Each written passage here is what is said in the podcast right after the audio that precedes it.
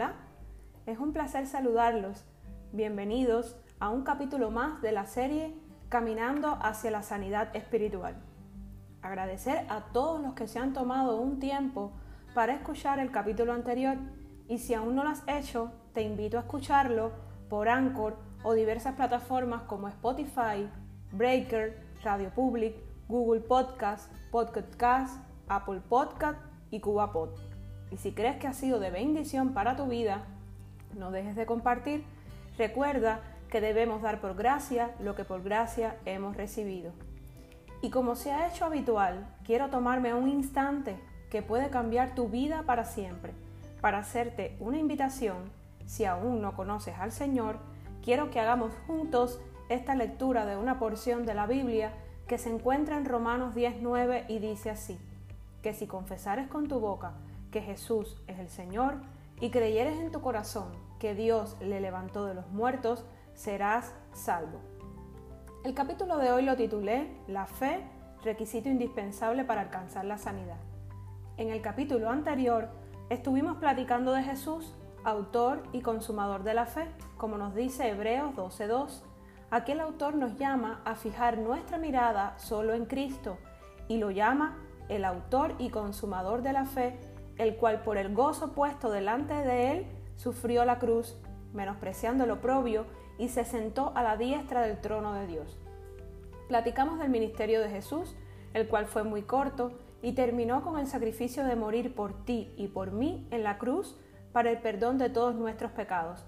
Pero fue increíble cuántos milagros y sanidades hizo en el corto periodo de tiempo que tuvo aquí en la tierra. Es de admirar Recorría muchos lugares hablando con las personas, sin palabras rebuscadas, compartiendo panes y peces, descansaba donde se podía y todo el tiempo compartía sus enseñanzas a través de parábolas que hoy se recogen en la Biblia. Hoy, hoy leeremos un pasaje más donde veremos la fe en acción. Definiremos qué es la fe según la palabra de Dios y cómo podemos pedirle a nuestro Señor que la aumente para primeramente agradarle y luego alcanzar metas como por ejemplo la sanidad física y espiritual. ¿Me acompañas? Vayamos a la hermosa palabra de Dios en Marcos 2 del 1 al 12. Jesús sana a un paralítico. Unos días después, cuando Jesús entró de nuevo en Capernaum, corrió la voz de que estaba en casa. Se aglomeraron tantos que ya no quedaba sitio ni siquiera frente a la puerta mientras él les predicaba la palabra. Entonces llegaron cuatro hombres que le llevaban un paralítico. Como no podían acercarlo a Jesús por causa de la multitud, quitaron parte del techo encima de donde estaba Jesús y luego de hacer una abertura, bajaron la camilla en la que estaba acostado el paralítico. Al ver Jesús la fe de ellos, les dijo al paralítico, Hijo, tus pecados quedan perdonados. Estaban sentados allí algunos maestros de la ley que pensaban, ¿por qué habla este así? Está blasfemando. ¿Quién puede perdonar pecados si no solo Dios? En ese mismo instante supo Jesús en su espíritu que esto era lo que estaban pensando. ¿Por qué razonan así? les dijo. ¿Qué es más fácil? ¿Decirle al paralítico tus pecados son perdonados o decirle levántate, toma tu camilla y anda? Pues para que sepan que el Hijo del Hombre tiene autoridad en la tierra para perdonar pecados, se dirigió entonces al paralítico. A ti te digo, levántate, toma tu camilla y vete a tu casa. Él se levantó, tomó su camilla y enseguida y salió caminando a la vista de todos. Ellos se quedaron asombrados y comenzaron a alabar a Dios. Jamás habían visto cosa igual, decía. Este pasaje lo podemos llamar una fe que rompe techos o barreras, porque quiero pensar que ese paralítico llevaba tiempo así. Eso no lo recoge la Biblia. Hago una aclaración. Paralítico es una persona que no puede mover sus miembros tanto superiores como inferiores, no puede valerse por sí mismo ni puede deambular. Era típico que cuando llegaba Jesús a las ciudades mucha gente lo iba a ver, por curiosidad, porque se corría la voz de que era un hombre que hacía milagros y cosas prodigiosas, y otros porque realmente confiaban que era el Mesías, el Hijo del Dios vivo, y lo querían conocer y escucharlo hablar. En cuanto llegó Jesús a esta ciudad, estos cuatro hombres armados de fe y esperanza decidieron a toda costa llevar a su amigo paralítico al encuentro con el sanador, a ello los movía su fe. Imaginemos lo difícil que es subir a un techo. No sabemos cuánto esfuerzo tuvieron que hacer, pero imagino bastante, pero eso no los detuvo.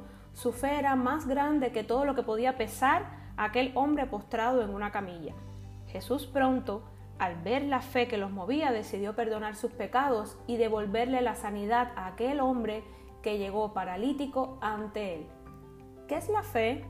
Hebreos 11.1 nos dice, es pues la fe, la certeza de lo que se espera y la convicción de lo que no se ve. La fe es indispensable en el proceso de sanidad física y espiritual.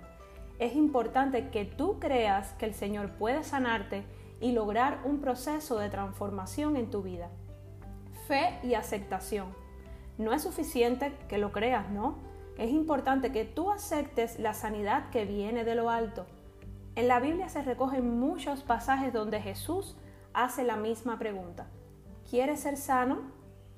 Vayamos a Juan 5, versos 6, 7, 8 y 9, donde Jesús sana al paralítico de Bethesda.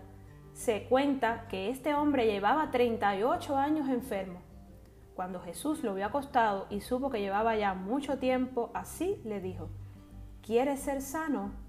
Señor, le respondió el enfermo, no tengo quien me meta en el estanque cuando se agite el agua, y entre tanto que yo voy, otro desciende antes que yo. Jesús le dijo, levántate, toma tu lecho y anda. Y al instante aquel hombre fue sanado y tomó su lecho y anduvo. Te pregunto hoy, ¿estás dispuesto tu corazón a creer que Dios te puede sanar? Así como lo hizo con los ciegos, los sordos y los paralíticos. ¿Sabes tú que sin fe es imposible agradar a Dios? Hebreo 11:6.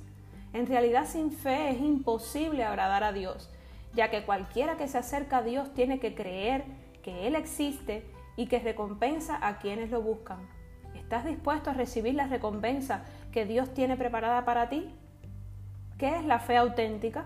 Muchas veces en oración le pido al Espíritu Santo que me permita tener fe como un pequeño grano de mostaza esa fe que se habla en la Biblia y que mueve montañas.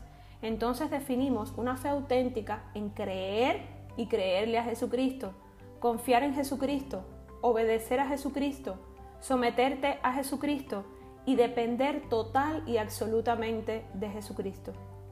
Parece a lo mejor un poco complicado, porque ¿cómo puedo ser capaz de creer que el Señor me puede sanar si estoy en medio de una enfermedad de cualquier tipo? una situación de salud y los médicos me están diciendo que está delicado el asunto y por otro lado Jesús te pregunta, ¿quieres ser sanado? Confía en la promesa que un día te di. Médicos dándote un difícil diagnóstico y el Señor ofreciéndote salvación y vida eterna. Médicos diciendo que nada se puede hacer y el Señor derramando compasión, gracia y sanidad sobre tu vida. Hoy, desde mi testimonio, que es mi vida, como hija de Dios y médico, vengo a decirte que aceptes al Señor como el centro de tu vida, no por lo que te puedo ofrecer, sino por lo que vivirás si estás en su camino. Si decides seguirle y lo, y lo permites, puede transformar tu vida, puede cambiar tu forma de ver las cosas. Hay vida eterna después de la muerte, hay salvación para los que le temen, hay sanidad solo en su nombre y gozo en medio de la tribulación. Te invito a escuchar el próximo capítulo. Bendiciones y recuerda que Dios te ama.